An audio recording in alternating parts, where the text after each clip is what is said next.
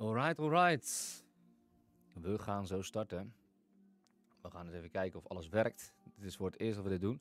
Als je ergens vandaan kijkt, ehm,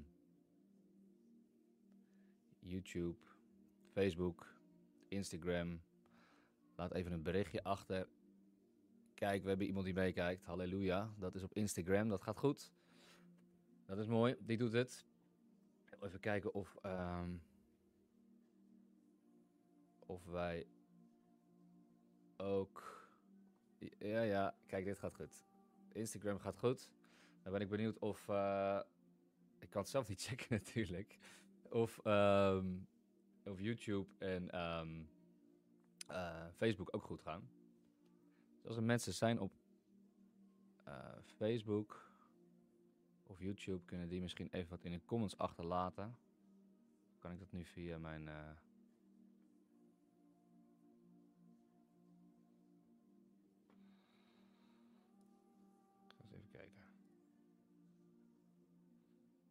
Kijk, ja, op Facebook hebben we een duimpje. Halleluja.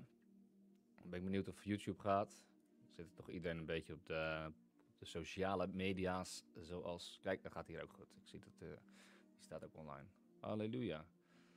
Dit gaat goed. Mooi, goed om te zien. Welkom allemaal. Goedemorgen. Kijk eens aan, dit is de eerste onderwijsochtend, lieve mensen. We hebben het wel een klein beetje getroffen wat mij betreft. Want ehm, hij doet het. Halleluja, hij doet het. Jullie horen mij ook nog. Helemaal goed. Ehm, we hebben het een klein beetje getroffen natuurlijk met het uurtje wat we, wat we plaatsten. Anders was het wel echt een eh, kraker geweest wat mij betreft. Ik zat me vanmorgen nog wel af te vragen waarom ik geen onderwijsavonden heb, eh, heb gefixt. maar goed. Kijk, stiekem meekijken vanaf het werk. Helemaal goed.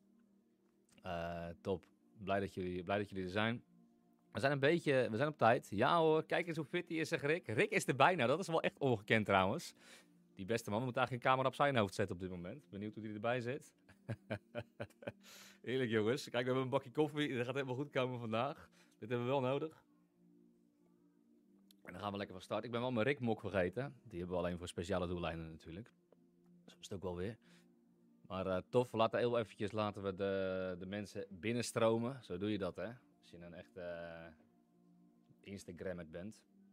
En dan gaan we over eh, twee minuutjes of zo gaan van start. Want anders dan denken die beste mensen die om half zeven natuurlijk erbij eh, springen van... eh, dit is niet eerlijk, we missen de helft. Dus dat doen we natuurlijk niet.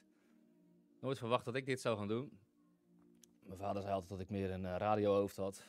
Goed, we zitten toch maar eens eventjes voor de camera, dus dat gaat goed. We hebben een hele setup hier trouwens. Dat heeft, eh, dat heeft eh, Nathan Snoek geregeld. Dus credits voor, eh, voor onze vriend Nathan.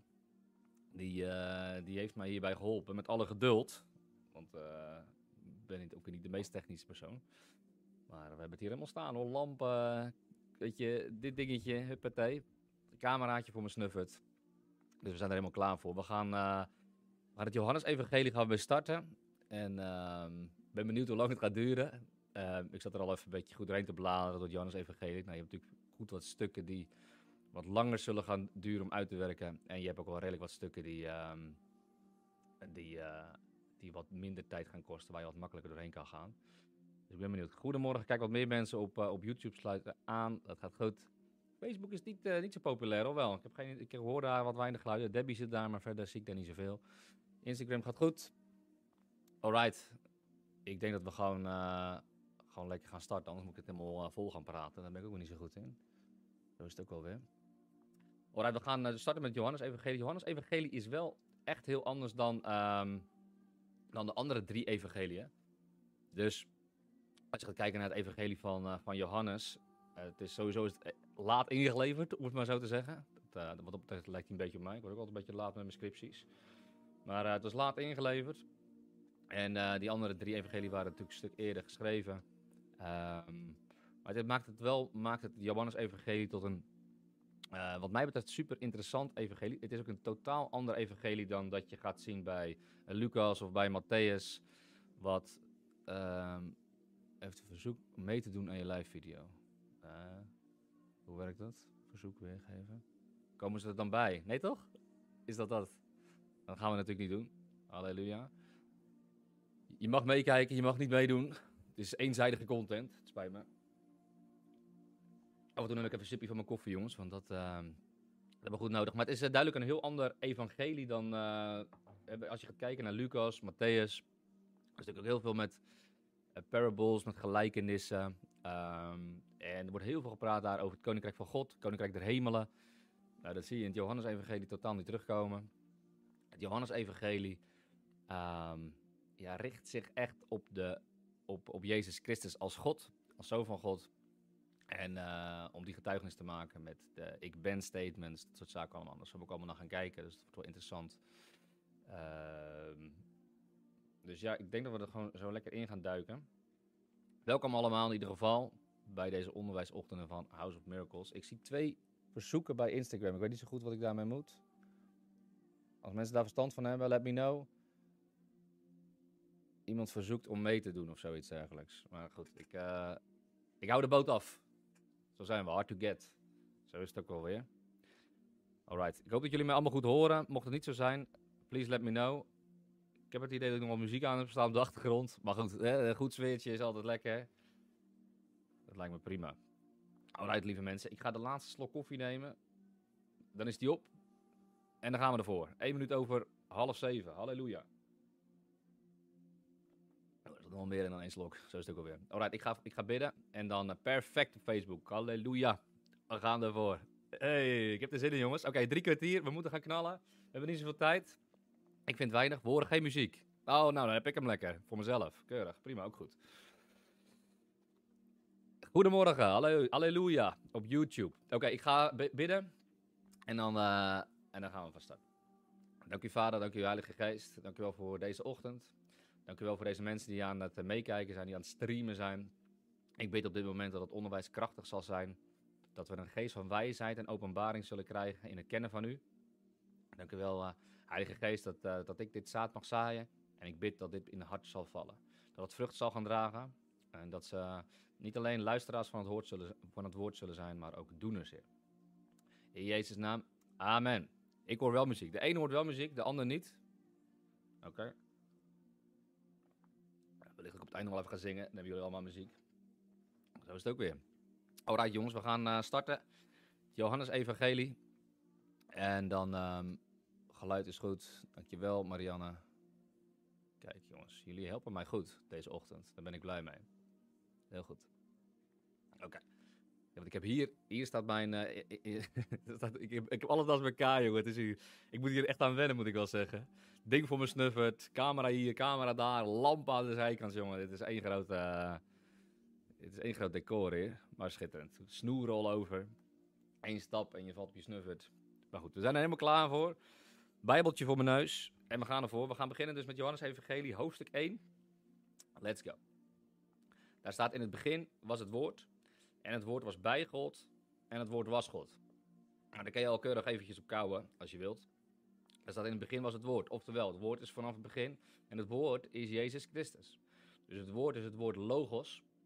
En dat uh, betekent dat, uh, dat is Jezus Christus, het goddelijke woord. En het woord was bij God. En het woord was God. Johannes die begint zijn eerste brief in een soortgelijke strekking. En hij begint hier ook in, in deze, um, zo'n soort opening. En dat doet hij, um, dat doet hij omdat hij um, wil duidelijk maken dat Jezus Christus God is. En hij doet dat door eenzelfde soort begin te creëren als Genesis. En bij Genesis staat er in het Engels staat er heel mooi, staat er in the beginning God. En hier staat er in the beginning was the word. Dus hij wil duidelijk maken dat er in het begin dat er God was en dat er in het begin het woord van God was. Dus hij wil gelijk willen de positie van Christus neerzetten als God en als een gelijke met God. Dus hier heb ik ook over gesproken met onze serie Zonen van God, dat er vaak wordt Jezus Christus. ik zie het ook vaak op het internet, zie ik zo'n driehoekje. En dan heb je bovenin heb je de Vader, en heb je de Zoon en heb je de Heilige Geest. En dan zeggen ze drie eenheid.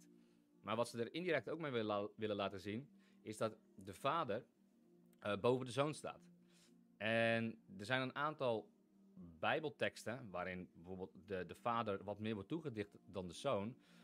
Alleen die bijbelteksten worden over het algemeen niet heel goed uitgelegd. Want de zoon en de vader en de Heilige Geest staan alle drie op één lijn. Daar zit geen verschil in. Het is niet zo dat de Vader meer is en dat dan de Zoon komt en dan, dan de Heilige Geest komt. Of dus de Vader en dan de Zoon en de Heilige Geest. Nee, het is echt zo dat ze alle drie op, hetzelfde, op dezelfde uh, wavelength zitten, op hetzelfde niveau zitten. Oké, in het begin was het woord en het woord was bij God en het woord was God. Nou, als je naar Genesis gaat, Genesis 1. En er staat, in het begin schiep God de hemel en de aarde. En de aarde nu was woest en leeg. En de duisternis lag over de watervloed. En de geest van God zweefde boven het water. En God zei, laat er licht zijn. En er was licht. Oké. Nou, er staat hier, in het begin was het woord en het woord was bij God en het woord was God. Dit was in het begin bij God. Dan staat er, alle dingen zijn door het woord gemaakt. En zonder dit woord is geen ding, ding gemaakt dat gemaakt is. Dus door het woord, door Jezus Christus, zijn alle dingen die wij zien, zijn gemaakt. Alle dingen zijn gemaakt door Jezus Christus. Nou, waar zie je Jezus Christus dan in Genesis? Dus als je gaat kijken bij Genesis, dan zie je in het begin God. En dan zie je de geest van God zweeft over de, over de wateren. De geest van God en God zelf. En dan God zei, laat er licht zijn. God sprak. En dat woord wat kwam, dat was Jezus Christus. Dat is het woord vanaf het beginnen. Toen kwam het woord erbij. En het woord, en het woord besloot dat er licht zou zijn. Laat er licht zijn. Wie was dat licht? Dat licht is ook Jezus Christus. Want in vers 4 staat er, in het woord was het leven. Dat woord leven, dat is zoe.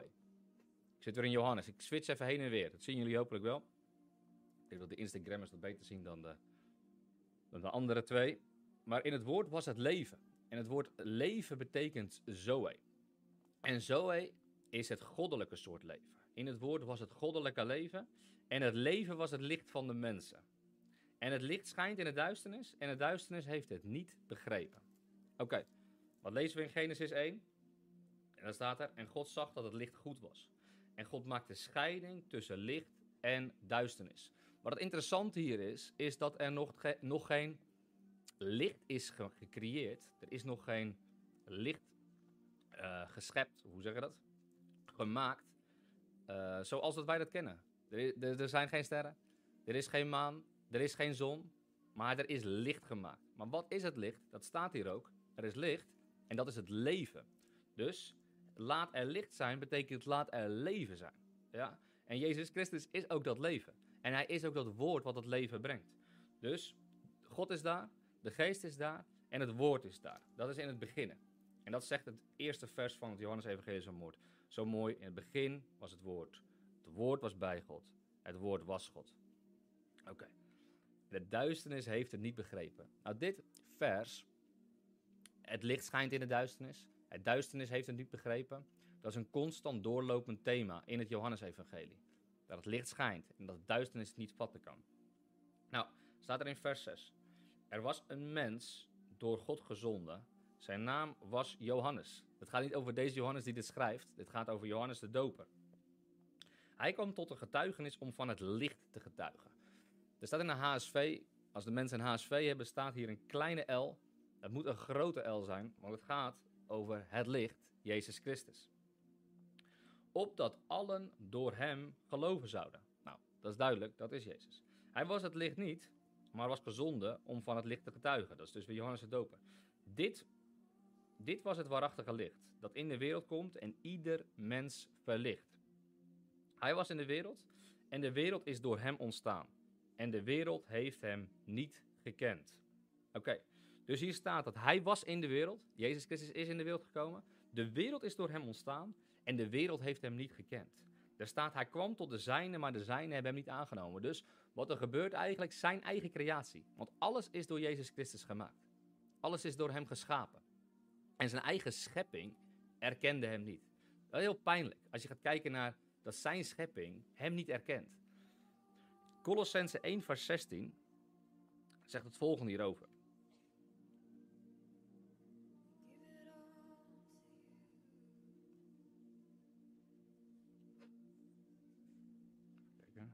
Colossense 1, vers 16.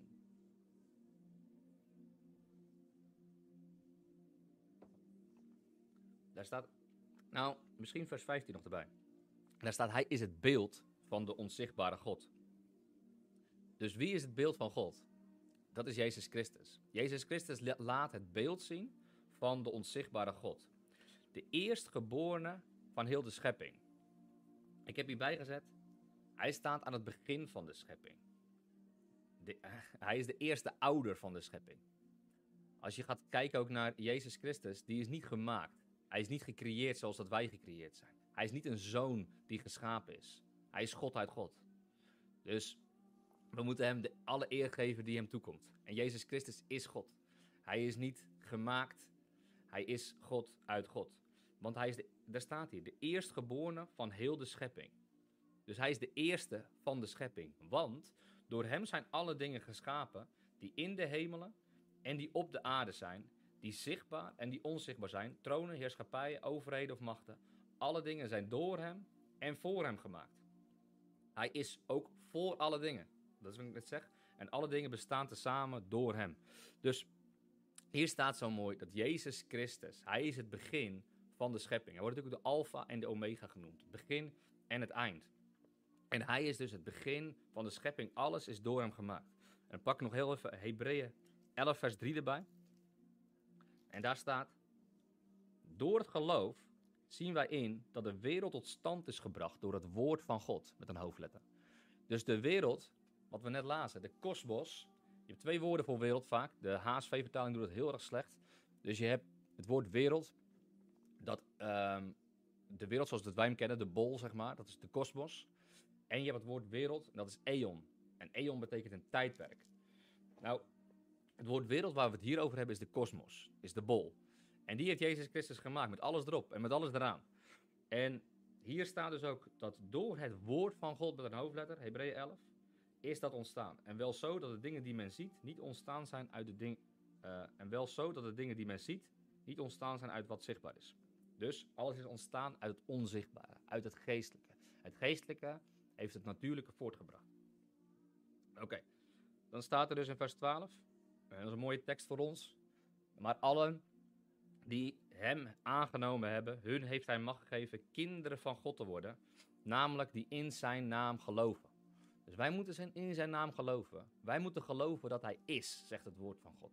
Hebreeën spreekt erover dat het is onmogelijk om God te behagen zonder geloof. Want wij, wij moeten geloven dat hij is en dat hij een beloner is van wie hem zoeken. Dus wij moeten geloven dat hij is en dan moeten we geloven in zijn werk. Daar staat er in vers 13, die niet uit bloed, niet uit de wil van vlees en ook niet uit de wil van man, maar uit God geboren zijn. Dat zijn wij, uit God geboren. En daar staat er in vers 14, en het woord is vlees geworden en heeft onder ons gewoond. En wij hebben zijn heerlijkheid gezien. Een heerlijkheid als van de enige geborene van de Vader, vol van genade en van waarheid. Wat ik net al zei, Jezus Christus is geboren uit God. God uit God. Dus het woord is ook God. Nou staat hier in, um, in vers 14 dat het woord vlees is geworden. Dus het woord vanaf te beginnen, de woord die scheppende kracht heeft. Die zei, laat er licht zijn en er was licht. En die alles schiep, waardoor alles is gemaakt, wat we net in Colossense uh, lazen.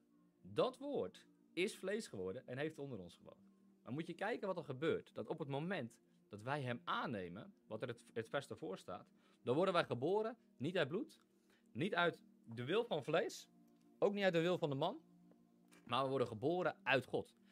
Dat staat er in 1 Petrus 23. Laten we daar eens even naartoe gaan. Bij deze twee versen blijven we heel even hangen.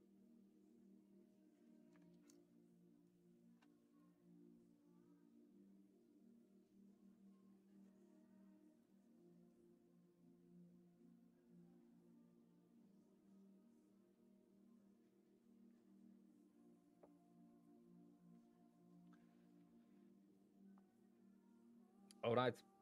Daar staat in 1 Petrus. Um, 2 Petrus 1, vers 23. Sorry, ik weet niet wat ik net zei. We moeten, nee, nee, we moeten wel 1 Petrus 1, vers 23. Sorry, 1 Petrus 1, vers 23. Excuus hem hoor. Daar staat. U dan, die opnieuw geboren bent, niet uit vergankelijk, maar uit onvergankelijk staat. Door het levende en eeuwig blijvende woord van God. Dus wij worden geboren vanuit het woord van God. Het interessante met dit concept vind ik altijd, is dat Jezus Christus is het woord van God. Dus als wij als predikers het woord van God zaaien, dan zaaien wij het woord en stel je voor dat er een ongelovige bij zit. En het woord van God, dat raakt hun. En dat komt in hun hart. En het woord van God wordt gezaaid in hun hart. En dat blijft daar zitten. En het draagt vrucht. Mensen komen tot bekering en tot inzicht. En op het moment dat ze tot bekering komen, tot inzicht komen, dan opent dat woord, dat opent dat zaad en dat draagt dat zaad vrucht aan hun binnenkant. Dus het woord van God is gezaaid, het woord van God komt in hun en door het woord van God worden ze dan opnieuw wedergeboren, wederom geboren. En er staat hier, en ze worden geboren vanuit het woord van God. Dus het woord van God is gezaaid, het woord van God draagt vrucht, ze worden wederom geboren vanuit het woord van God. En dan is het zoals Colossense um, 1 vers 23 zegt, is dat, dat Christus in ons komt wonen. Christus in u, de hoop der heerlijkheid. Dus dan komt het woord van God in ons wonen. En dan komt het woord van God in ons wonen, zoals dat hij in zijn tempel woont. Oké. Dus dat is 1 Petrus 1 vers 23. Zullen we nog heel snel naar Jacobus 1 gaan? Zet het toch voor. Jacobus 1. Um, Jacobus 1 17. Daar staat er elk goede gave en elk volmaakt geschenk is van boven en daalt neer van de Vader der lichten. Bij wie er geen verandering is, nog schaduw van ommekeer. Overeenkomstig zijn wil heeft hij ons gebaard door het woord van God. Door het woord van de waarheid. Opdat wij in zeker opzicht de eerstelingen van zijn schepping zouden zijn. Oké, dus we worden, hier zegt hij ook weer, elke goede gave, elk volmaakt geschenk, komt van boven. En hij spreekt hier over wedergeboorte. Hij zegt, elk goede, elk goede gift, elk volmaakt geschenk, komt van de Vader der lichten. Dus de Vader der lichten geeft ons het woord van God. En vanuit het woord van God worden wij gebaard en opnieuw geboren. Dan gaan we terug naar het Johannes-evangelie. En daar staat er zo mooi dat wij uit God geboren worden. Nou, vers 14 spreekt erover dat het woord is vlees geworden en heeft onder ons gewoond. Dat woord gewoond, dat, staat, elders staat het ook wel, heeft onder ons getabernakeld. Het is interessant, je kan Johannes die beschrijft heel goed de feesten in zijn evangelie. En als je er een rekensommetje op loslaat, want de feesten zijn, staan altijd een x aantal weken of maanden of dagen van elkaar apart. Dus je kan aan de hand van de feesten zou je terug kunnen rekenen wanneer Jezus ongeveer geboren zou zijn. En als we dat doen, dan is er een zeer, en is een hele goede waarschijnlijkheid dat Jezus geboren is tijdens het Loofhuttenfeest. En het Loofhuttenfeest is ook wel het feest van de tabernakelen genoemd. Dus de Feast of Tabernacles. Waarin ze herdenken de tijd dat ze in de woestijn waren en in van die tenten zaten. Nou, dat is het feest waarschijnlijk waar hij op geboren is. Dus hij werd geboren op het feest de tabernakelen. En daarnaast eindigt hij als het ware zijn, zijn einde met het feest van de tabernakelen. Dus, die, dus dat is dan rond. Maar dan staat er hier natuurlijk ook zo mooi dat hij heeft onder ons getabernakeld. Wij hebben zijn heerlijkheid gezien als van de enige geboren van de Vader. Vol van genade en vol van waarheid. Nou, wat er gebeurt, is dat Jezus Christus, de scheppende kracht, het woord van God, het woord vanaf te beginnen, waar we net over, la waar we net over lazen, die zei, laat er licht zijn. Dat woord, want God sprak en er was licht. Nou, dat woord wat toen uitging was Jezus Christus. En dat woord schiep alle dingen, staat er in het woord. Alles is door hem en voor hem gemaakt. Dat woord, die scheppende kracht, die kwam onder de mensen wonen. Dan gaan we heel snel, we zitten net voor Lucas. Dus ik ga heel snel even naar Lucas 1.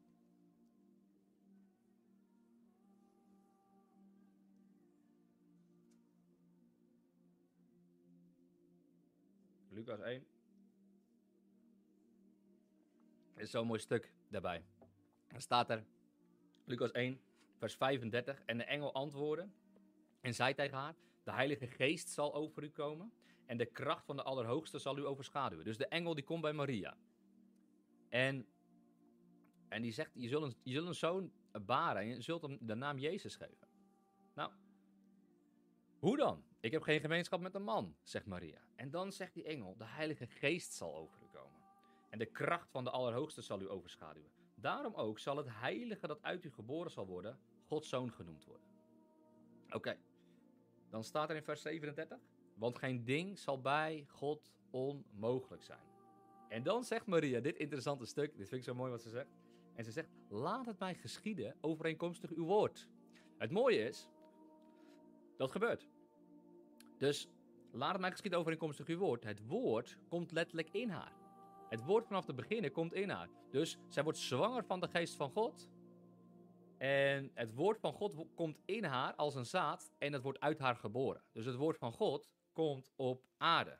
Nou, dan staat er dus in Johannes Evangelie en het woord is vlees geworden en heeft onder ons gewoond. Dus de creatiekracht, het woord vanaf het begin, die alles gemaakt heeft, dit woord is nu vlees geworden. En het woord loopt over de aarde rond. Dus het woord loopt over de aarde. En alles wat dat spreekt, alles wat dat doet, dat moet gehoorzamen, want het is de schepper van hemel en aarde. Hij is degene die, die alles gemaakt heeft en waardoor alles gemaakt is. Dus als hij zegt tegen Lazarus, die dood is, komt tevoorschijn, dan komt Lazarus tevoorschijn, want het is de scheppende kracht. Als hij zegt storm, wees stil, dan is die storm stil, want hij heeft die storm gemaakt. Als hij besluit om niet door het water te lopen, maar eroverheen te gaan lopen, dan lukt dat, want hij is de schepper hiervan. Hij is de schepper van hemel en aarde. En de schepper van hemel en aarde is onder de mensen komen wonen. En dan staat er hier dus van het woord is vlees geworden. Hij heeft onder ons getabernakeld en wij hebben zijn heerlijkheid gezien. Wij hebben God gezien die vlees is geworden. Daar staat zo, hij is het beeld van de onzichtbare God. God is mens geworden. En je ziet dus op het moment dat hij dingen doet, aanspreekt, dat hij, als hij boven natuurlijke zaken doet, heel vaak werd hij vervolgd, was hij in één keer weg.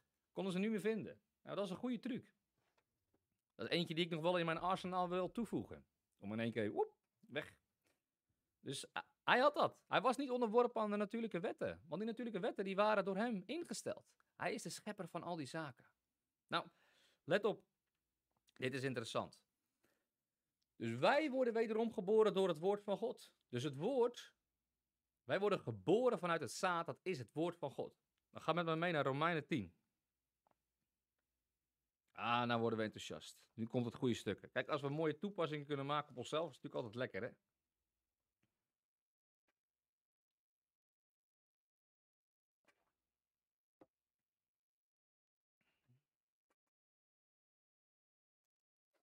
Nou, Romeinen 10, daar staat, vers 6. De gerechtigheid echter, die uit het geloof is, spreekt al dus. Zeg niet in uw hart, wie zal naar de hemel opklimmen? Oftewel, ga niet naar de hemel toe, want daar staat, dat is Christus naar beneden brengen. Daar staat hij dus, je hoeft niet naar de hemel op te klimmen om Christus daar vandaan te halen. Daar staat er in vers 7, of wie zal dan naar de afgrond nederdalen? Dat is Christus uit de doden naar boven brengen. Dat hoef je ook niet te doen. Je hoeft niet de afgrond in. Je hoeft niet naar beneden te gaan. Je hoeft hem niet uit de dood op te wekken. Maar wat zegt zij? Vers 8. Dicht bij u is het woord, in uw mond en in uw hart. Dit is het woord van geloof dat wij prediken. Dus dit is het woord. Waar is het woord vanaf te beginnen? Waar is het woord wat scheppende kracht heeft? Wij zijn geboren vanuit het zaad van het woord van God. We zijn geboren vanuit de scheppende kracht van God. En dat woord is nu in ons komen wonen. Want er staat hier, er staat, wat zegt zij, vers 8. Waar is dat woord dan nu? Dicht bij u is het woord, in uw mond en in uw hart, om het te prediken. Dus wij hebben nu het woord vanaf te beginnen. Dat woord met creatiekracht, dat zit nu aan de binnenkant van ons is. Oh jongens, als we hier echt goede openbaring van gaan krijgen. Als we gaan beseffen dat het woord vanaf te beginnen in ons is. Dat als wij spreken, dat het geest en leven is. Dat als wij spreken, dat het scheppende kracht is. Daarom staat er ook zo mooi in het woord: leven en dood zitten in de macht van de tong. Dus kies dan wat u spreken zult. Waarom is dat zo belangrijk? Omdat wij kunnen spreken, omdat wij kunnen scheppen met de woorden. Wij hebben de woorden van het leven. De woorden die wij hebben zijn geest en leven. Waarom? Omdat het leven in ons woont. Waarom? Omdat de geest in ons woont. Dus wij kunnen nu spreken vanuit de geest. Wij kunnen nu spreken vanuit het leven. En wij kunnen nu spreken vanuit de creatiekracht vanaf te beginnen. Dus hiermee kunnen wij wonderen doen. Hier kunnen wij bovennatuurlijke situaties in het natuurlijke betrekken. En dat is wat wij ook moeten doen. Dit is goed woord, lieve mensen. Wie is er enthousiast over? Typ eens even halleluja in de comments. Dit is goed. Dat is wel een moeilijk woord misschien, halleluja. Twee elletjes, de er. Dan kan ik een lekker slokje nemen. Oké, één halleluja, daar doen we het voor. Halleluja, lekker lieve mensen. Dus we, we hebben er meerdere te pakken. Amen, ja, dat is ook een goed woord. Laten we daarvoor gaan anders. Dit is lekker. Dus we hebben de scheppende kracht aan de binnenkant van ons. Mooi, mooi, mooi. Oké, we gaan door.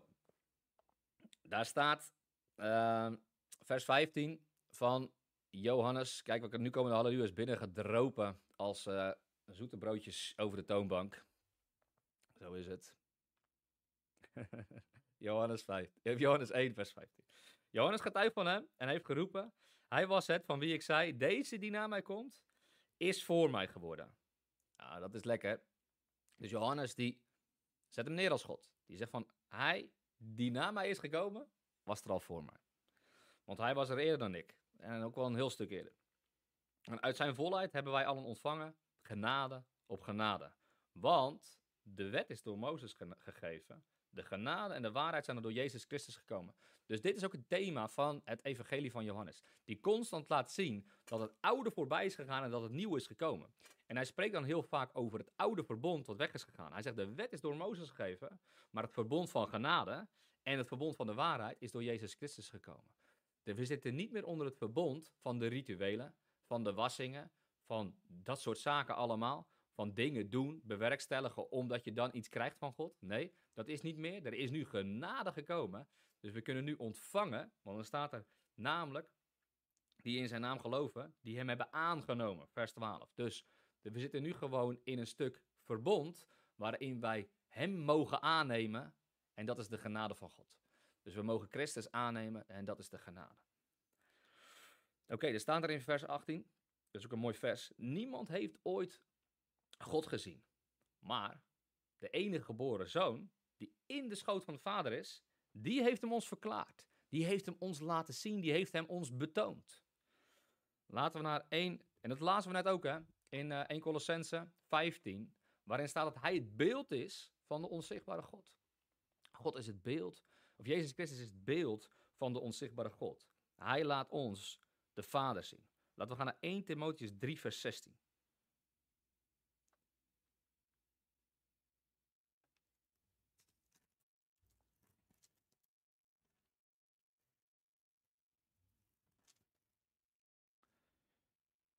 1 Timotheus 3, vers 16. Dat vertelt onze geheimenis. En um, daar staat, buiten alle twijfel, groot is het geheimenis van de godsvrucht. In het Engels staat, great is the mystery of godliness. Nou, groot is het geheimenis van de goddelijkheid. God is geopenbaard in het vlees. Dus wat is, wat is het geheimenis? Dat God mens is geworden. Dat God onder de zijn is komen wonen dat God besloot om onder de mensen te komen wonen. Dit is ook een totale dwaasheid voor de mensen. Dat natuurlijk God als mens kwam. Kijk, de, de Joden die verwachten de Messias, maar die verwachten de Messias die komen zou, die met kracht en met tekenen en met wonderen en, en buitengewone uh, overmacht eigenlijk de andere volken zou schikken en onder zijn uh, heerschappij zou brengen. Maar God kwam als mens, kwam als een, um, een servant. Als een, eigenlijk als iemand die zijn, die zijn waardigheid aflegde en die kwam om te dienen. Nou, God is geopenbaard in het vlees. Dat is het geheimenis van de goddelijkheid. Dat God is geopenbaard in het vlees, gerechtvaardigd in, het in de geest. Halleluja. Oké, laten we doorgaan met Johannes Evangelie. Anders komen we nooit aan het einde. Zo is het ook weer. We zitten op 18 versen, we zijn een half uur bezig. Dit gaat goed. Dit uh, geeft ons nog wel een week of vijf, zes. nee, maar ik denk, er zitten zeker stukken tussen waar we wat sneller doorheen kunnen gaan. Um, het gaat goed komen. Maar het Johannes-evangelie is een mooi evangelie. Het is een interessant evangelie. En het is zeker een, uh, een evangelie wat heel anders is dan de andere. Maar uh, wat mij betreft echt super tof. Oké, okay. dan staat vers 19. Dit is het getuigenis van Johannes. Toen de Joden priesters en levieten uit Jeruzalem stuurden om hem te vragen: Wie bent u? Dus er wordt een delegatie gestuurd vanuit, uh, vanuit de Joden, priesters en levieten, die hem moeten gaan ondervragen. Wie bent u? En hij beleed en ontkende het niet. Vind ik zo'n schitterend stukje. Dus hij beleed en ontkende het niet. En wat ontkende hij niet? Ze vragen, wie bent u? Wie bent u? Ja, dat ontken ik niet. Ik ben. maar hij beleed. Hij zegt, ik ben de Christus niet. En zij vroegen hem, wat dan? Bent u Elia? Nou, dat is interessant. Dus hij gaat vragen van, bent u Elia? Daar staat hier. En hij zei, ik ben het niet. Bent u de profeet? En hij antwoordde nee. En zij zeiden dan tegen hem, wie bent u? Opdat wij antwoord kunnen geven aan hen die ons gestuurd hebben. Zij hadden een antwoord nodig. Wat zegt u van uzelf? Hij zei, ik ben de stem van iemand die roept in de woestijn. Maak de weg van de Heere recht, zoals Jesaja de profeet gesproken heeft. En zij die gestuurd waren, behoorden tot de fariseeën. En zij vroegen hem, waarom doopt u dan, als u de Christus niet bent, en Elia niet, en even minder profeet? Johannes antwoordde hun, en zegt, ik doop met water, maar midden onder u staat hij die u niet kent. Hij is die na mij komt, die voor mij geworden is, bij wie ik het niet waard ben de riem van zijn sandalen los te maken. Oké, dus de vraag van hen is, bent u de Christus? Hij zegt nee. Bent u Elia? Nee. Bent u de profeet? Nee. Nou, de vraag is dus, daar kunnen we een hele kleine studie even loslaten, is Johannes de Doper de Elia die komen zal? Dan staat er, laten we heel even naar Malachi gaan, dat is het allerlaatste boek in het Oude Testament. En dan gaan we even laten zien dat Johannes de Doper de Elia is die komen zal. Is op zich interesting, toch? Oké, okay, er staat er in Malachi 3 vers 1. Daar staat daar, zie, ik zend mijn engel. Daar staat, in het Engels staat daar messenger. Zie, ik zend mijn boodschapper. Malachi 3 vers 1. Die voor mij de weg bereiden zal. Nou, dat is typisch wat, uh, wat Johannes de Doper doet. Marcus 1 spreekt daar ook over. Ik ga er even heen. Marcus 1, ik ga erheen. Daar staat in Marcus 1, vers 2. Het is zoals gegeven staat in de profeten. Zie ik zend mijn engel voor uw aangezicht, die voor u en uh, uit uw weg gereed zal maken.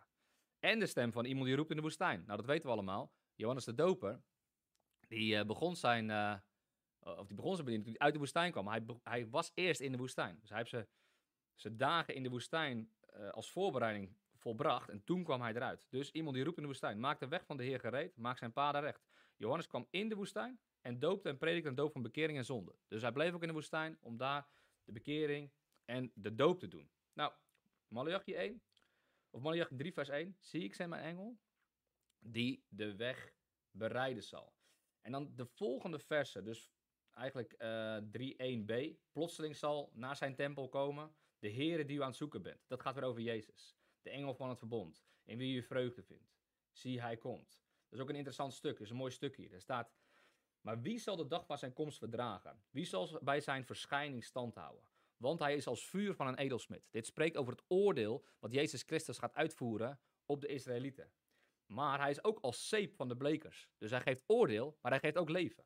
Daar staat hier, hij is ook als zeep. Dus hij zal mensen reinigen, hij zal mensen afwassen van hun zonde. Daar staat er, hij zal de levieten reinigen en een zuiveren als goud en zilver. Dit allemaal gaat over Jezus Christus, maar die eerste, dat eerste vers gaat, het eerste stukje, die eerste twee zinnen, gaat over Johannes Doper. Dan in vers 4 staat er, let op hè, hoofdstuk, hoofdstuk 4 van Malachi, sorry niet vers, maar hoofdstuk 4. Daar staat er, vers 4, denk aan de wet van Mozes, mijn dienaar, die ik geboden heb, op hoor heb voor heel Israël, en aan de vorderingen en, en bepalingen. Zie, ik zend tot u de profeet Elia dus dit is het allerlaatste boek van het Oude Testament. En daar staat, zie, ik zend de profeet Elia. Voordat de dag van de Heer komt, de grote en de onzagwekkende dag. Heel veel mensen denken hier aan een eindtijdding, de grote en onzagwekkende dag. Nee, daar spreekt het niet over. Het spreekt hier over de grote de komst van Jezus Christus en zijn sterven. En het oordeel wat er later over Israël komt. Maar daar gaan we nu niet op in. Er komt vanuit dit stuk, het laatste boek van het Oude Testament, van Malachi, tot aan het Nieuwe Testament gebeurt er 400 jaar niks. Het heet ook wel de stille periode. Nou, als we gaan kijken naar, um, even kijken hoor, naar Elia, of naar Johannes de Doper, net hoe je het wil zien. Laten we dan heel snel naar Lucas 1. Daar staat in Lucas 1, vers 17, of mm, vers 15. Want hij zal groot zijn voor de Heer.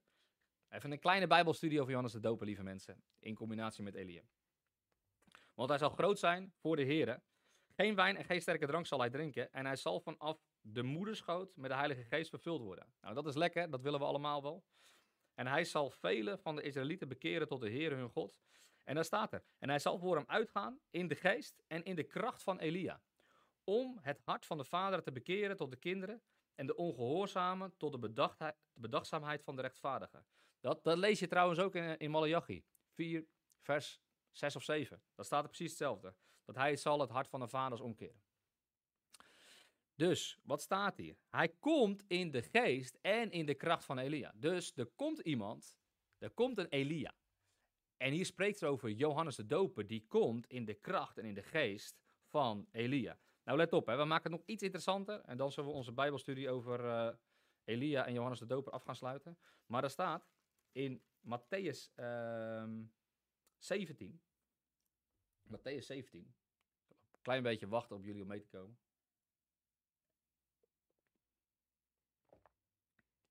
Daar staat daar, Matthäus 17, vers 10. Het grappige is, dit gaat over de verheerlijking op de berg. Wie was daar bij die verheerlijking op de berg? Daar was Elia. En op die verheerlijking van de berg was ook Mozes. En dan komt Petrus natuurlijk met het prachtige statement, zal ik even een tent voor jullie maken. Drie tenten. Oké. Hij dacht, we gaan gelijk eventjes wat tenten neerzetten. We gaan kamperen op de berg. Maar, um, wat daar gebeurt, is dat zijn Jezus begint te praten daarna met de discipelen van wat er was gebeurd, et cetera, et cetera. En dan zeggen de discipelen, vroegen hem, waarom zeggen de schriftgeleerden dat er Elia eerst moet komen? En Jezus antwoordde en zei tegen hem, Elia zal wel eerst komen, in vers 11, en alles herstellen. Alles herstellen, dat is een bold statement. En dan zegt hij in vers 12, ik zeg u echter dat Elia al gekomen is. En ze hebben hem niet erkend. Zie vers 13. Toen begrepen de discipelen dat hij eh, tot hen over Johannes de Doper heeft gesproken. Nog een paar hoofdstukjes, of, uh, hoofdstukjes eerder, in vers 11, dan staat daar. Dat hele stuk gaat over Johannes de Doper. En um, er staat er in vers 12. En vanaf de dagen van Johannes de Doper af tot nu toe wordt het koninkrijk der hemelen geweld aangedaan en geweldenaars grijpen ernaar. Want al de profeten en de wet hebben tot Johannes toe geprofiteerd. En als u het wilt aannemen, hij is Elia die komen zou. Staat er hier heel duidelijk. Dus, wie is Johannes de Doper? Hij is de Elia die komen zou. Is hij dan exact Elia? Nee, hij kwam in de geest en in de kracht van Elia. Dus, Johannes de Doper was de Elia die komen zou. het grappige is, je leest volgens mij in uh, Lucas 1, dacht ik. Mm, dat weet ik niet heel zeker trouwens. Daar, eh, daar, lees je over, of het is Marcus 1, lees je over hoe hij gekleed ging. Hij ging exact hetzelfde gekleed als Elia. Hij had uh, kamelenharen pak had hij aan. Zo goed, uh, het, is, het, is, een goed pak om aan te trekken. En hij had hetzelfde dieet. Hij at sprinkhanen en honing. Dus wil je nog inspiratie voor deze ochtend, voor ontbijt? Sprinkhanen met honing. Altijd geliefd in het Oude Testament en het Nieuwe. Sprinkhanen en honing had hij. Dus Johannes de Doper liet zichzelf zien als Elia. Hij zag er niet alleen hetzelfde uit. Hij at ook nog hetzelfde. En hij kwam in de geest en in de kracht van Elia. En hij was de Elia die komen zal, waarover geprofiteerd werd dat hij de weg gereed zal maken voor de Heer. Alright. Dat is, ook nog wel interessant. Dat wil ik alleen nog even met jullie uh, laten zien. Is dat, dat, we, dat we lezen in vers 23 van het eerste stukje van Johannes. Staat er, maak de weg van de Heer recht. Dat is wat, wat Johannes de Doper kwam te doen. En joh, als we toch aan het onderwijzen zijn, dan pak ik nog heel even Lucas 3 uh, er, erbij. Waar staat dat over Johannes de Doper is geprofiteerd. De stem van iemand die roept in de woestijn, dat is vers 4. Zoals geschreven staat door de profeet Jezaja. De stem van iemand die roept in de woestijn. Maak de weg van de Heer gereed. Maak zijn paden recht. Let op hè. Elk dal zal gevuld worden en elke berg en heuvel zal geslecht worden. De kromme wegen zullen recht worden en de oneffen tot effen wegen. Moet je kijken hoe Jesaja schrijft. Dit is ook interessant hè, om, om, om over na te gaan denken. Jesaja, zijn schrijfstijl. Dus hij profiteert hier over Johannes de Doper. Nou, we hebben Johannes de Doper niet met een kruiwagen gezien om al die dalen eventjes recht te trekken. Nee, hij komt hier om een rechte weg te neer te leggen voor Jezus Christus. Hij is de wegvoorbereider. Hij is degene die ervoor zorgt dat de harten naar Jezus Christus toegedraaid kunnen gaan worden. Hij is de voorloper. Hij liet het zien met zijn doop, hij liet het zien met zijn prediking. Bekeert u, want het koninkrijk van de hemel is nabijgekomen. Hij is de voorloper. Dus wat doet hij hier? Hij is de voorloper en hij laat zien dat de heuvels en de dalen geslecht zullen worden. Die zullen effen worden gemaakt. Er zal een effe baan worden gemaakt voor de Heere God zelf, Jezus Christus. Het is wel interessant om te zien de profetie van Jesaja. Hoe profeteert Jesaja? Want vandaag de dag zie ik heel vaak dat we dingen van Jesaja pakken, maar het niet helemaal op de juiste manier kunnen interpreteren door zijn schrijfwijze. Alright. Nou, staat er in Johannes 1, vers 28. Komen we er een beetje doorheen? We hebben nog vijf minuten. Halleluja, jongens. We zijn nog niet eens door hoofdstuk 1. Nog niet eens halverwege hoofdstuk 1. Man, man, man. We hebben veel te tijd tekort. er zit er veel in het woord van God, lieve mensen. Dit is gewoon goed. Amen. Oké, dit gebeurde in Betabara, aan de overkant van de Jordaan, waar Johannes doopte. De volgende dag zag Johannes Jezus naar zich toe komen. Zie het lam Gods dat de zonde van de wereld wegneemt. Hij quote hier Jesaja 53, waar staat dat hij, Jezus Christus, het lam Gods is. Supermooi stuk. Ik ga het erbij pakken. Want we houden van het woord van God. Dus ik weet dat ik wat minder preach en wat meer door het, door het boek aan het heen. Uh... Maar ik hou van het woord, lieve mensen. Dit is goed. Er staat hier in Jesaja 53. Kijk, er staat in vers 7. Toen betaling geëist werd, werd hij verdrukt, maar hij deed zijn mond niet open. Als een lam werd hij ter slachting geleid. Weet je wat wisten de Israëlieten? De Joden, die wisten dat er een lam zou komen. Ze wisten hiervan, van Jesaja 53. En hij zegt, dit is het lam gods. Dit is het lam wat ter slachting zal worden geleid. Dit is het lam wat wij verwachten. Zie het lam gods, dat de zonde van de wereld wegneemt. Hij is het, van wie ik heb gezegd, na mij komt een man die voor mij geworden is, want hij was er eerder dan ik. Johannes die herhaalt veel. En ik ken hem niet, maar opdat hij aan Israël geopenbaard zou worden, daarom ben ik gekomen om te dopen met water. En Johannes getuige, ik heb de geest zien nederdalen, nederdalen uit de hemel als een duif en hij bleef op hem.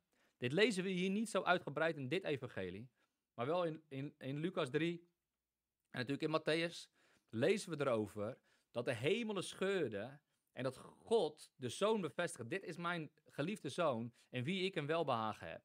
En de, en de Heilige Geest kwam als een duif, kwam die naar beneden en hij bleef op hem rusten. Dan staat er ook dat hij op hem bleef. En hij bleef op hem. En ik kende hem niet, maar hij die mij gezonden heeft om te dopen met water, die had tegen mij gezegd, op wie u de geest zult zien nederdalen en op hem blijven, die is het die met de Heilige Geest doopt. Dus dit is degene die de echte doop gaat doen. We hebben een doop met water, die doe ik. Dat is een water tot bekering, dat is mooi en dat is een noodzakelijk ding. Maar er komt iemand die met de geest gaat dopen. En die doopt dus met God. Want op het moment dat de geest van God komt, komt God zelf in je wonen. Dan verander je zelf in die tabernakel waar we eerder al over spraken. Dan verander je zelf in de tempel van God. En dan zal God in jouw midden zijn. Dan staat er in vers 34, en ik heb gezien en getuigd dat hij de zoon van God is. Oké, dan staat er, ik heb nog drie minuten. En ik heb hier nog veel wat ik hier wil delen. Maar anders dan, uh, we zien tot waar we komen. Misschien pakken we nog vijf minuutjes extra. Voor de laadbloeiers onder ons. Kan misschien wel. De volgende dag stond Johannes daar weer met twee van zijn discipelen. Die twee discipelen waren Johannes en Andreas. En toen hij Jezus zag lopen, zei hij, zie het lam van God. Drie riep eerder ook al. Hij roept het gewoon nog een keer. Jezus had al bedoeld van, deze gast die blijft altijd roepen. ik ga ergens onder staan. En twee discipelen hoorden hem dat zeggen en zij volgden Jezus. Dus zij hoorden en zij geloofden en zij volgden Jezus Christus. Een mooi beeld hè. Dus dit is ook het beeld van, van ons. Het woord wordt gesproken, wij nemen het aan, wij volgen Christus. En toen ze zich omkeerden en zag dat Jezus zich omkeerde en zag dat zij volgden, zei hij tegen hem, wat zoekt u? En ze zeiden tegen hem, rabbi, wat vertaald wil zeggen meester, waar woont u? Laten we eens even kijken, kijken hoe hij erbij zit, goed stulpje of niet. En hij zei tegen hen, kom en zie. Halleluja. Taste and see that the Lord is good. Amen. En zij mochten daar binnenkomen. Zij kwamen en zagen waar hij woonde en bleven die dag bij hem. Hoe onmerkelijk is dit verhaal? Dat Jezus Christus zijn deur opengooit van zijn toenmalige woning. En tot Johannes en Andreas daar die dag met Jezus Christus zelf mochten spenderen. Heerlijk toch? Maar goed, wij hebben het niet slechter hè? Met God aan de binnenkant, met Jezus aan de binnenkant van ons. En het staat hier. En het was ongeveer het tiende uur. En dat vond ik opmerkelijk, dus ik ben het heel even gaan uitzoeken. En toen kwam ik erachter dat dat waarschijnlijk rond vier uur in de middag zou zijn. En van vier tot zes was het de tijd van de daily sacrifice, van het dagelijkse offer. En werd er een lam geslacht. Um, met ogenschouw Pesach. Dus het grappige, of het mooie is hier ook weer, dat er weer een dubbele lading in zit. Zij worden bij hem thuis uitgenodigd om gelijk Pesach te vieren, om gelijk de daily sacrifice te vieren, het lam te vieren. En zodoende waren zij met het lam en vierden ze het lam. Dus het mooie is, zie het lam gods, wat de zonde van de wereld wegneemt. En ze, keken tegelijk, en ze waren tegelijkertijd bij, bij hem thuis om het dagelijkse offer te vieren. Andreas, de broer van Simon Petrus, was één van de twee die het van Johannes gehoord had en hem gevolgd, en hem gevolgd waren. Deze vond als eerste zijn eigen broer Simon en zei tegen hem: Wij hebben de Messias gevonden. Wat vertaald wordt als de Christus. En hij leidde hem tot Jezus. Jezus keek hem aan en zei: U bent Simon, de zoon van Jona. Nou, eh, dus uh, Petrus werd even aan zichzelf voorgesteld.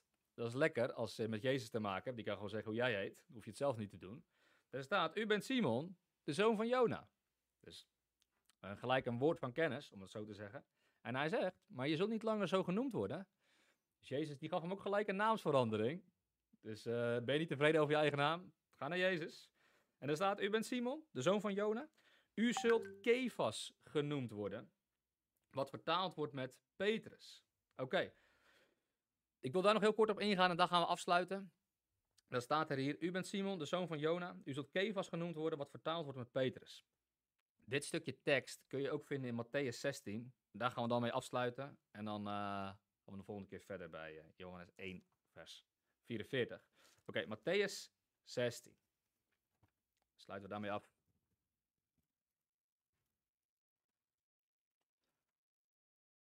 Ik hoop dat we allemaal een beetje bemoedigd zijn deze ochtend met onze eerste uh, onderwijsochtend. Maar ik vind het leuk om te doen, merk ik. Ik hou van het woord, jongens. Dus ik vind het prachtig om het uit te leggen. Alright, Matthäus 16. En daar staat, even vers 16. Daar staat, um, Simon Peters antwoordde en zei, u bent de Christus, de zoon van de levende God. Hij zegt, wie zegt u dat ik ben? Rislanas, halleluja. Goed om je te zien. Love you man. Simon Petrus antwoordde en zei, u bent Christus, de zoon van de levende God. En op deze openbaring wordt er gebouwd. Hè? En Jezus antwoordde en zei tegen hem, zalig bent u, Simon Barjona. Nou, we hebben net gelezen, Simon is de zoon van Jona. Barjona betekent zoon van Jona. Want vlees en bloed hebben u dat niet geopenbaard, maar mijn Vader die in de hemel is. En ik zeg u dat u Petrus bent. Dus hier zegt hij ook, u bent Petrus. En op deze Petra zal ik mijn gemeente bouwen en de poorten van de hel zullen haar niet overweldigen. Oké, dus hij zet die twee zaken uit elkaar. Hij zegt, we hebben een Petrus en we hebben een Petra. Hij zegt, u bent Petrus en hij zegt, ik ben Petra. Petra betekent een, weet je wel, een niet verplaatsbaar blok. Een niet verplaatsbare rots. En, en Petrus betekent een rotsblok. Een verplaatsbare rotsblok weliswaar. Dus hier staat een onverplaatsbare blok is een Petra. Dus op de Petra, op de openbaring, op Jezus Christus zelf, zal mijn gemeente worden gebouwd. Want wie is het fundament van ons geloof? Dat is Jezus Christus.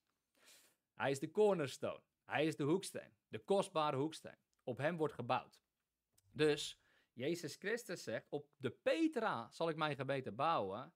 En jij bent een Petrus, jij bent een spil, je bent een rotsblok in het geheel. En jij zal geplaatst worden op het fundament wat ik zelf ben. En daar zal de gemeente op worden gebouwd. En dan staat er zo mooi. En de poorten van de hel zullen haar niet overweldigen. En ik zal de sleutels van het koninkrijk der hemelen geven. Wat u bindt op aarde zal in de hemel gebonden zijn. En wat u ontbindt op aarde zal in de hemel ontbonden zijn. Dat spreekt niet over binden en ontbinden als zijnde met uh, bevrijding, demonie bevrijding, want daar spreekt het niet over. Daar spreekt sowieso binnen en ontbinden niet over. Binnen en ontbinden spreekt over. Hij zegt, ik zal u de sleutels van het koninkrijk van de hemel geven. Oftewel, ik geef u heerschappij en ik geef u autoriteit om te heersen in dit leven. Romeinen 5 vers 17 zegt dat wij zullen heersen in dit leven door die ene Jezus Christus. Dus wij krijgen autoriteit en wij krijgen heerschappij. En hij zal die sleutels van het koninkrijk zal in ons geven. Hij zegt, ik geef het aan jullie. Hij zegt, ik ben het hoofd, maar jullie zullen het lichaam zijn. En jullie zullen gaan heersen door mij heen. En dan zegt hij, wat u bindt op aarde, uh, zal in de hemel gebonden zijn. En wat u ontbindt op aarde, zal in de hemel ontbonden zijn. waar spreekt hij dan over? Hij spreekt over wat, waar wij aan het begin over, over, over hadden, dat je woorden kracht hebben. Wat je bindt, dat zal gebonden zijn. Dat is hetzelfde als met een uh, contract. We kunnen een contract ontbinden en dan is een contract niet meer geldig. Maar we kunnen ook een, uh, een, een, document bindend verklaren en dan wordt het een verbond. Dan wordt het een contract. Dus zo is het ook zo met ons. Als wij iets verklaren in de hemelse gewesten, dan zal het zo zijn. En als wij iets ontbindend verklaren, dan zal het ook zo zijn. Dus wij krijgen de macht en de heerschappij om te heersen. Jezus Christus zegt, mij is gegeven alle macht op hemel en op aarde. En die macht, die heb ik gegeven aan de gemeente, die mijn vervulling is. En die alles in allen vervult. Efeze 1 spreekt erover dat, um, dat wij zijn zijn lichaam. Hij zegt, ik ben, ver, ik ben geplaatst ver boven iedere macht, kracht, heerschappij en elke naam die genoemd wordt in het huidige en in het toekomende. En ik heb al deze zaken gegeven aan de gemeente, die mijn lichaam is en mijn vervulling en die alles in allen vervult. Oftewel, de macht, de kracht, de heerschappij, die heb ik volkomen gegeven aan mijn gemeente. En jullie zullen gebouwd worden op de Petra. Maar je bent zelf de Petrus. Jij bent het blok. En je zal gebouwd worden tot een geestelijke woning. Tot een woning in de geest. Maar wat jullie zullen spreken, dat zal gebeuren. En dat, uh, dat zie je ook terugkomen in uh, Matthäus 18. Hoofdstuk verder. Waarin staat in vers 16. Opdat in de mond van twee of drie getuigen elk woord vaststaat. En dan staat er in vers 18. Alles wat u op aarde bindt. Dat gaat weer over het woord spreken. Zal in de hemel gebonden zijn. Alles wat u op de aarde ontbindt. Zal in de hemel ontbonden zijn. Verder zeg ik u. Als twee van u op aarde iets, wat dan ook, eenstemmig verlangen, het zal hun ten deel vallen. Want waar twee of drie in mijn naam bijeengekomen zijn, daar ben ik in het midden. Want hij zegt, waar jij gaat heersen, daar ben ik aan het heersen. Waar jij gaat spreken, daar ben ik aan het spreken. Romeinen 10 zegt dat het woord vanaf de beginnen de creatiekracht is in jou. Dus wat jij spreekt, het zal geschieden overeenkomstig je woord. Want het woord is het woord van God, het woord vanaf de beginnen, Jezus Christus. Oké, daar gaan we mee eindigen. Uh, morgenochtend gaan we verder met uh, Johannes 1, vers 44. Um, ik ben dankbaar om dit te mogen doen. Ik ben dankbaar om het woord van God met jullie te mogen delen. Ik bid op dit moment dat het woord van God jullie tot vrucht zal zijn in jullie levens. Dat jullie van kracht tot kracht erdoor zullen gaan, van genade tot genade. En ik bid dat het woord van God in jullie tot bloei zullen komen, zodat het woord van God niet alleen iets is wat in je woord, dat het met rijke mate in je zal wonen, maar ook dat het tot uiting zal komen in je leven. Dat je een krachtig discipel zal worden van Jezus Christus. Alright. Dankjewel lieve mensen. Be blessed. Heb een fijne dag. En uh, tot morgen.